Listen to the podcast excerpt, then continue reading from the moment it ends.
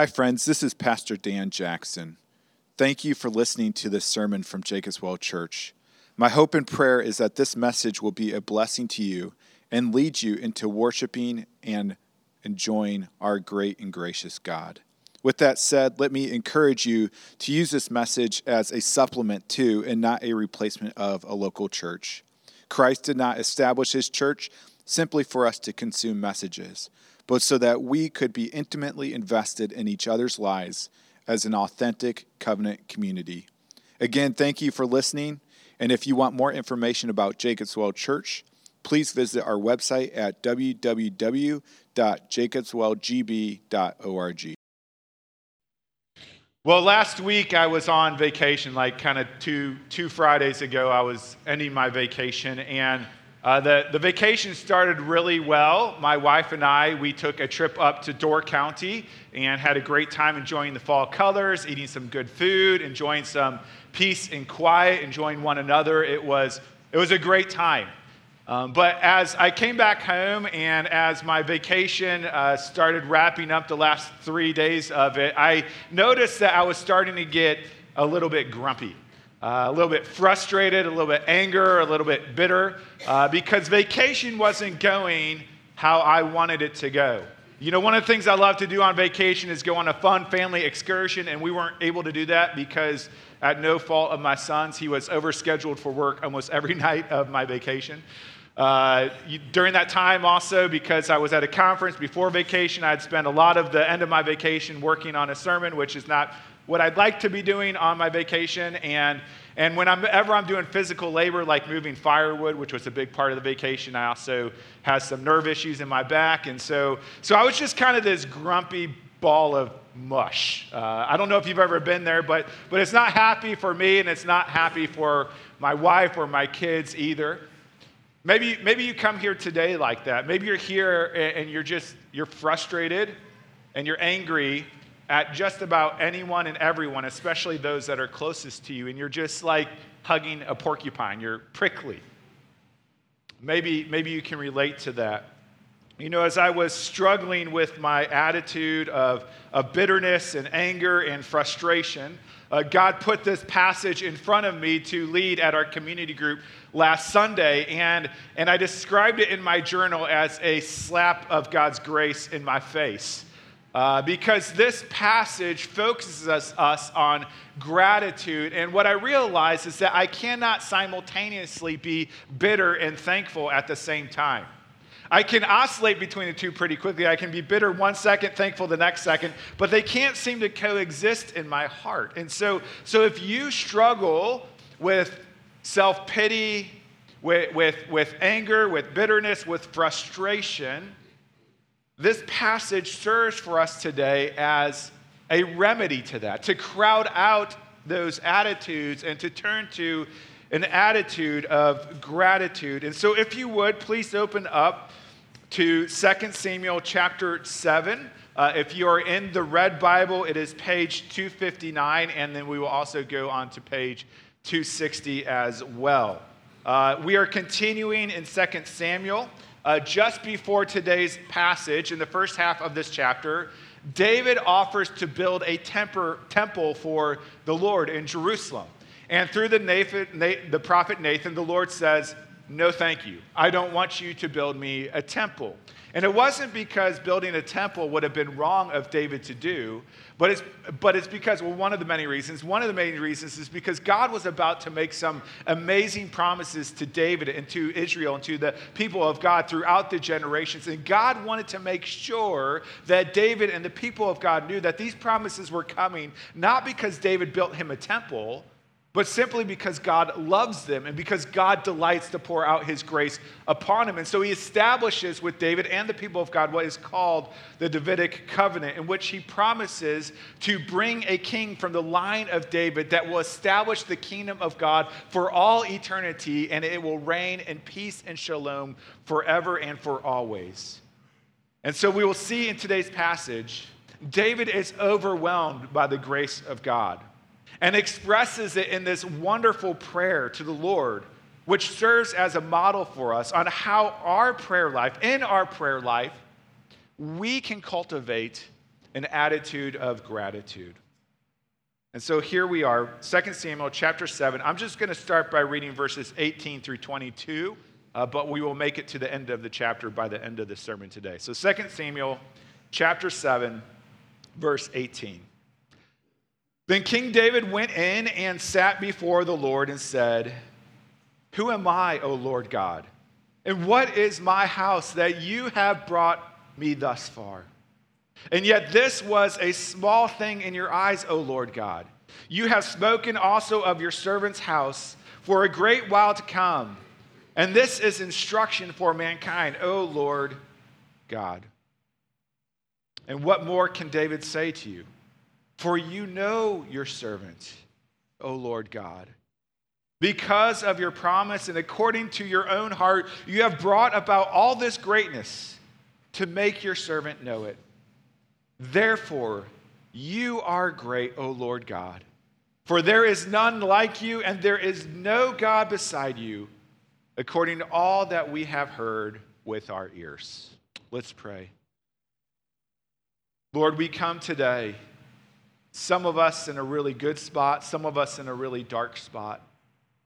Wherever we come, Lord God, we pray that you would foster within us this attitude of gratitude, that we might delight and the God who has rescued us and the God who blesses us day in and day out. We are nearsighted people, so focused on what is wrong and so forgetful of what is right and good and how you have been gracious to us. And so, Lord, pray that you would help us through your Spirit this morning.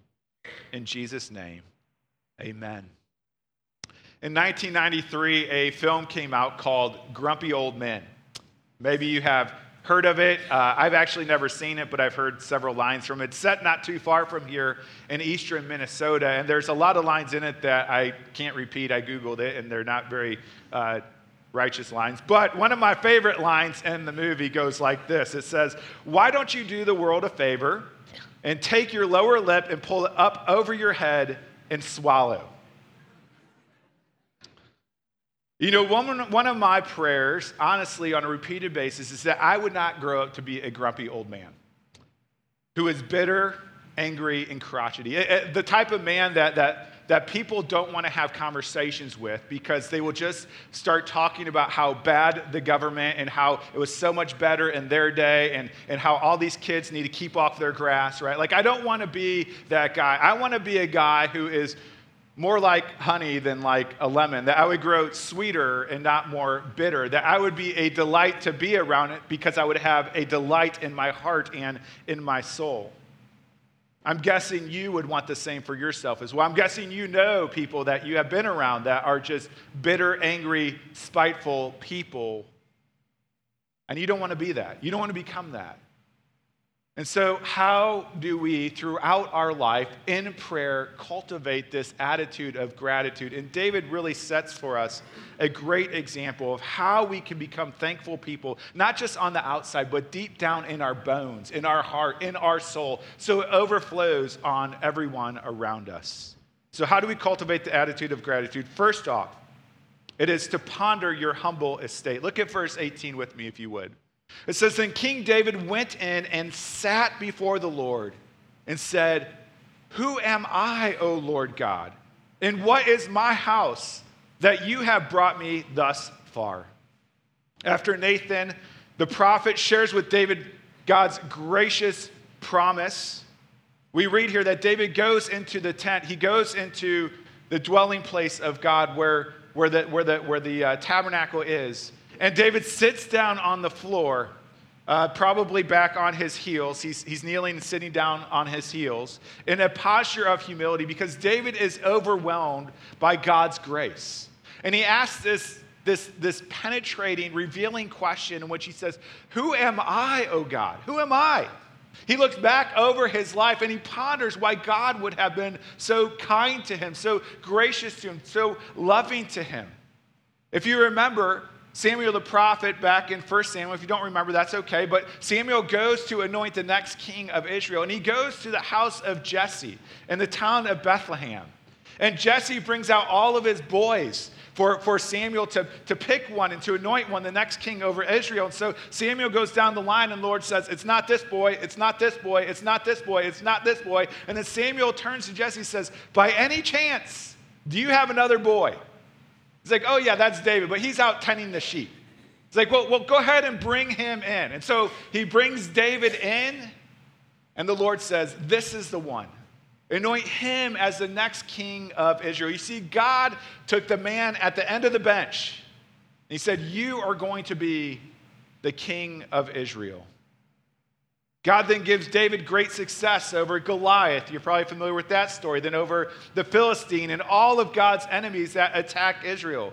God protects David from the murderous efforts of King Saul and later Ishbosheth. And God takes this hillbilly shepherd boy and raises him up to the most prominent position in all of Israel, possibly in all of the world.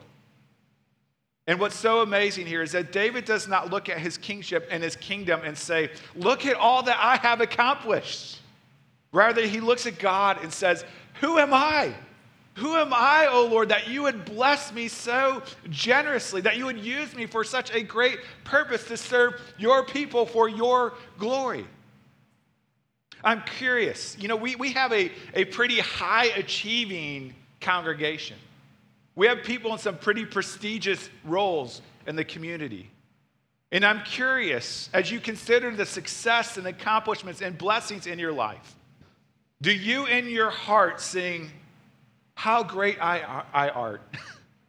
Hey, look at me. Or do you look at all the successes, all the accomplishments, and you say, God, who am I? Who am I that you would bless me so generously and so graciously? The passage continues, verse 19 through 20. If you look there, it says, and yet this was a small thing in your eyes, O Lord. It was not a big deal to take David and make him king over Israel. God can do whatever he wants. It says, you have spoken also of your servant's house for a great while to come, and this is instruction for mankind, O Lord God. And so he's speaking of the covenant that God made with David, that is not only for David, but also for his household, also for the people of God, also for the people of every tribe, tongue, and nation. He's saying, you have done this. And then he says, for you know your servant, O Lord God. I'm sorry, I skipped. And what more can David say to you? He's flabbergasted. He's out of words. He said, for you know your servant, O Lord God. See, David is not only aware of his humble estate physically, but he's also aware of his humble estate spiritually. David knows that God knows all about him, that God sees behind the veneer of his actions on a day-to-day basis. The Lord knows David's secret sins. The Lord knows the lusts of David's heart. The Lord knows David's record of polygamy. The Lord knows his unrighteous anger, how he has failed as a father and as a husband and as a king. The Lord knows David's doubts and fears. The Lord knows all of this. And David knows that the Lord knows all of this. And yet the Lord has chosen to pour out his grace upon David. And so David says, who am I, O Lord, that you would bless me? I'm curious, are you aware of your humble estate? You know, you are just a man or just a woman. You are not God. The Bible says your life is like a vapor, that you are here today and gone tomorrow. You are one of 200,000 people in the Green Bay area. You are one of 6 million people in the United States. You are one of 8 billion people in the world. And you are one of 117 billion people who have lived throughout the history of the world. And unless you are super, super famous, there is a good chance that 150 years from now, nobody will even know that you existed. We are small. We are like a worm in the forest. And yet the God of the universe knows us by name. He has made us in his image. He has made himself knowable to us and has chosen to bless us more than we deserve.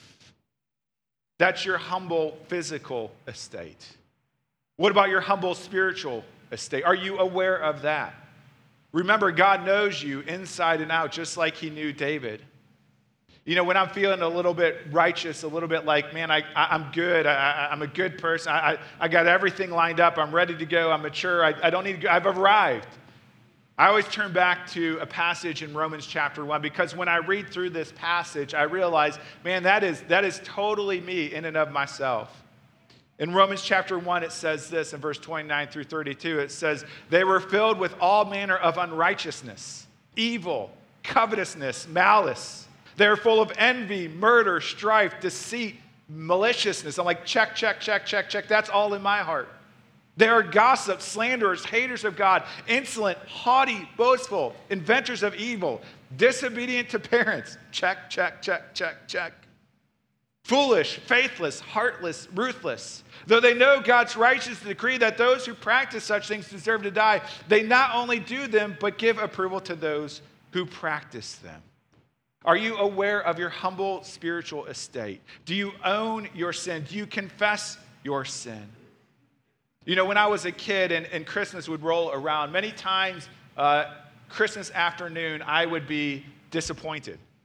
I would be unthankful, ungrateful, even maybe a little bitter because I did not get maybe all the gifts that I wanted to get. And so I started a tradition in my family. I've shared it with you before, but on Christmas Eve, as I tuck my kids into bed, I ask them this question. I say, what do you deserve? And they say, nothing. That's right. You deserve nothing for Christmas. That's what you deserve. I love you, but you deserve nothing for Christmas. And then I tuck them in, I pray for them, and I leave to let them ponder this humble estate that they are in, that they deserve nothing. And then, of course, Christmas morning, we wake up and they run downstairs and we open the gifts and they are overwhelmed with gratitude because they know everything that they get, even if it's socks, even socks, are a gift that they do not deserve. And so understanding their humble estate allows them to be thankful for every good gift that they had given, even socks. You know, as we grasp the humility of our state, physically and spiritually, as we understand that we deserve nothing from God, at least nothing good, and that God, our Creator, is under no obligation to bless us in any way, shape, or form, if we grasp this in our soul, we receive every blessing with gratitude.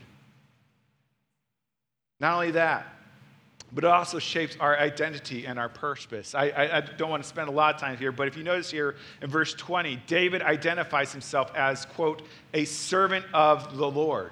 In fact, in the 11 verses of today's passage, 10 times in 11 verses, David refers to himself as a servant of the Lord. Now remember, David is the king of Israel. He is the king of the people of God. He tells someone to jump and they say, how high? He's the most powerful man in the Middle East, maybe the most powerful man in the whole world, and yet he says, I am a servant of the Lord. And so let me ask you, how do you see your relationship with God? You know, as I think back to my vacation, one of the reasons why I was so bitter, and it's hard to confess this, but one of the reasons why I was so bitter was because in seeing myself as a servant of the Lord in my time of vacation, I saw the Lord as my servant. I wanted the Lord to do my vacation my way with no pain, no suffering, no distractions. I wanted everything streamlined so it went perfectly as planned. And yet God is not my servant, even though sometimes I may treat him that way. I am a servant of the Lord. And so even as you think about this afternoon, as you make plans, as you go, that's great, that's wonderful. Are you going thinking, Lord, serve me, do everything the way I want it to be done? Or do you go into this afternoon saying, how can I be a servant of the Lord? Because I am a servant of the Lord who has been the recipient of his love and his grace. All of us have lived as if we are God, and it has left us empty, bitter, and entitled. To foster an attitude of gratitude and of joy and of delight, we must ponder our humble estate, both physically and spiritually, and be reminded that we are servants of the living God, and it is not the other way around. And that every blessing God has given to us is a blessing of his grace through his love. And so first, we must ponder our humble estate if we want to cultivate the attitude of gratitude. The second thing we must do is praise God's amazing grace. In the first three verses of David's prayer that we've already read, David already details some of God's grace in his life, the past grace to raise him up to be the king of Israel and his promises to him to bring up a son that will be king forever on the throne. He continues to praise God for his amazing grace in verse 21. He says, because of your promise and according to your own heart, that is a heart of love and mercy and compassion, you have brought about all this greatness to make your servant know it. You see, one of God's greatest gifts of grace is to allow you to know God's gifts of grace. Because this within us brings joy and delight. And so God even revealing his grace to you is a gift of God's grace. And that's what David gives thanks for. Verse 22 continues, it says, therefore you are great, O Lord God, for there is none like you, and there is no God beside you, according to all that we have heard with our ears.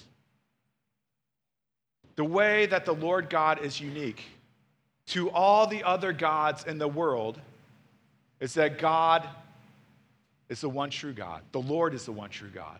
He is the only living God. All the other gods are just the creation of men. I was reading in my devotional time this week, Psalm 135, and it said this. I thought it was so fitting. It says, your name, O Lord, endured forever. Your renown, O Lord, throughout all ages. For the Lord will vindicate his people and have compassion on his servants. Our God is a God of action towards his people. The idols of the nations are silver and gold, the work of human hands. Their gods are statues created by people. They have mouths, but do not speak. They have eyes, but do not see. They have ears, but do not hear. Nor is there any breath in their mouth. Those who make them become like them. So do all who trust in them. You see, all the gods of the world were created by men, but the Lord God is the creator of all men. Therefore, unlike all the other gods, the Lord speaks and he sees and he hears and he acts. All the other gods are just dead silver statues. And those who trust in them will share in their fate. This may seem harsh to people to say that there is only one true God, but it's not harsh if it is true. For example, I can say to my wife, I am your only husband, and no one will question it because everybody knows I'm her only husband. She doesn't have multiple husbands. I'm the one true husband. Or I can say to my kids, I am your father. You have to listen to me. In the same way, because there is only one true God, it is not harsh for him to communicate it, but it is an act of love to say, listen, all those other gods are false gods who will not hear you, who will not see you, who will not speak to you, and who will do nothing for you. But I am the Lord God with a heart of compassion and mercy that is for you. Verse 23 through 24, it continues, and David's not overwhelmed by God's grace towards him individually, but also towards the people of God, Israel. Says in verse 23, and who is like your people Israel, the one nation on the earth whom God went to redeem to be his people, making himself a name and doing for them great and awesome things by driving out before your people whom you redeemed for yourself from Egypt, a nation and its gods. And you established for yourself your people Israel to be your people forever. And you, O Lord, became their God. If you know the story of Israel, it starts with a single man named Abram, who was a pagan worshiper of other gods. And the Lord God, by his grace, came to Abram, and he said, listen, I'm going to give you and your barren wife Sarai a child.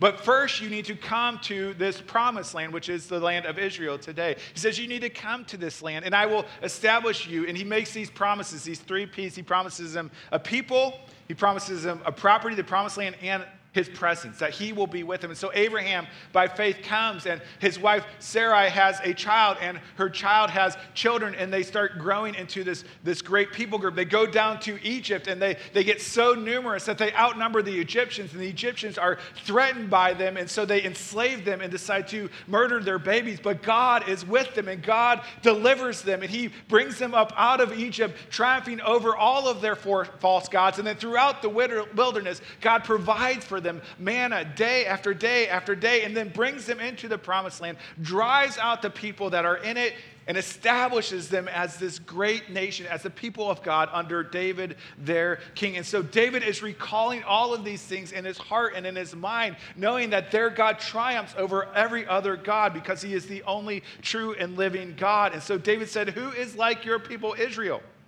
Who else have been the recipients of God's saving grace? Who else has been so cherished by the Lord himself?" You know, I love Deuteronomy chapter 7 and how it puts God's perspective on the people of God, not only in the Old Testament, but also the people of God here today in this room, his church, his bride. It says this, it says, "For you," this is the Lord speaking to his people, "for you are a people holy," means set apart, "holy to the Lord your God. The Lord your God has chosen you to be a people for his treasured possession." Who am I, O God, that you would treasure me? "Out of all the peoples who are on the face of the earth. It was not because you were more in number than any other people that the Lord set his love on you and chose you, for you were the fewest of all people. But it is because the Lord loves you. This is why he has blessed you, because he loves you and is keeping the oath that he swore to your fathers, Abraham, Isaac, Jacob, that the Lord has brought you out with a mighty hand and redeemed you from the house of slavery, from the hand of Pharaoh, king of Egypt. Know therefore that the Lord your God is God, the faithful God who keeps covenant and steadfast love." I have a friend who is a believer. He loves Jesus, but he went down the wrong track for a while, and he did some very sinful and wrong things, and because of that, he is now in prison. He is on a work release program where he gets to go into a large company here in the community and do work, and then comes home in the afternoon to go back into detainment. But when he goes to his workplace, he's working there along all the other guys. And there's one day that they have this huge party for someone who is retiring. And everyone in the company is invited except for the prisoners that are working there. And so they are all enjoying themselves, eating this great food. They're having this wonderful time. And then out of that party comes the boss. And the boss comes towards my friend. And he looks my friend in the eye who is working there on the floor, and he says, "I am so sorry that you cannot be a part of this party. And I am so thankful for all the work that you are doing here today." And then he stood there and he had this long conversation with my friend. You see, the boss didn't have to do that. The boss could have said, "You know what? You're learning your lesson, good for you. You stay out there." The boss could have simply passed him by and said, "You are lucky I even gave you a job." But the boss took notice of him and interest in him. And it was overwhelming to his spirit. You know, if this is how we feel when the boss notices us, what about the creator of the entire universe? What about when he comes to us and he says, "I have placed my love upon you. I cherish you. I delight in you. I rejoice in you." This should create in us an attitude of gratitude as we are overwhelmed that God would focus on someone of such a humble estate. This is amazing grace. How sweet the sound that saved a wretch like me. It makes us cry out, "Who am I, Lord God, that you would give me air to breathe and sun to enjoy? Who am I, Lord, that you would know my name and pay attention to me at all? Who am I, O Lord God, that you would choose me to be among your treasured possession? Who am I, O God, that you would set your love upon me? Who am I, O God, that you would send your only beloved Son, Jesus Christ, to die in my place and raise to give me new life? Who am I, O God, that even though I am faithless, you are faithful to me? Who am I, O God, that you would adopt me into your family to be a son and daughter of the living God? Who am I, O God, that you would indwell me, that you would tabernacle inside of me through your Holy Spirit? Who am I, O God, that you would go and prepare a place for me to dwell with you for all eternity?" This is God's amazing grace that we must celebrate and rejoice in if we are to be a people of gratitude. And so here they are again. If you want to foster an attitude of gratitude in your prayer life, Ponder your humble estate. Praise God's amazing grace. Finally, and this is interesting, plead God's promises great. Verse 25 through 29 are very interesting. It's unlike the rest of the prayer, because in the rest of the prayer, David is humbly confessing, "Who am I, O Lord?" But now he boldly petitions, "Do this, O Lord." Look at verse 25. It says, "And now, O Lord God, confirm." This word confirm is an imperative, which means it is a command. To keep, to establish, or to confirm. He says, "Forever the word that you have spoken concerning your servant and concerning his house, and do as you have spoken." Notice David has the audacity to petition the Lord God, creator of heaven and earth, because he's asking the Lord to do what the Lord has already promised to do. And David's motivation to pray this audacious prayer is not that he might be lifted up, but that the name of the Lord may be lifted up amongst the people of God. Verse 26, he says, "And your name will be magnified forever, saying, the Lord of hosts is God over Israel, and the house of your servant David will be established before you. For you, O Lord of hosts, the God of Israel, have made this revelation to your servant, saying, I will build you a house," which is the Davidic dynasty. "Therefore, your servant has found courage to go before a holy and awesome God, has found courage to pray this prayer to you. And now, O Lord God, you are God, and your words are true, and you have promised this good thing to your servant." David prays this courageous petition to the Lord, who is holy and awesome, because David is simply praying back the promises of God. It continues, verse 29.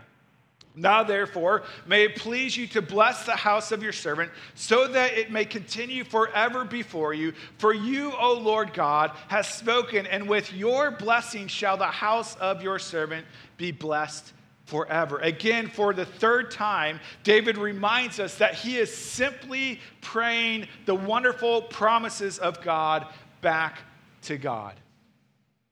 You know, we in our house, we have a bonus room above the garage. And in that bonus room, some of your kids have probably been in there, but there are two basketball nets at the end, and you can run back and forth and play basketball. It's a short ceiling, but it's fun to run around a place to get the energy out. And my youngest son, Cooper, will say, "Dad, can we go up to the bonus room?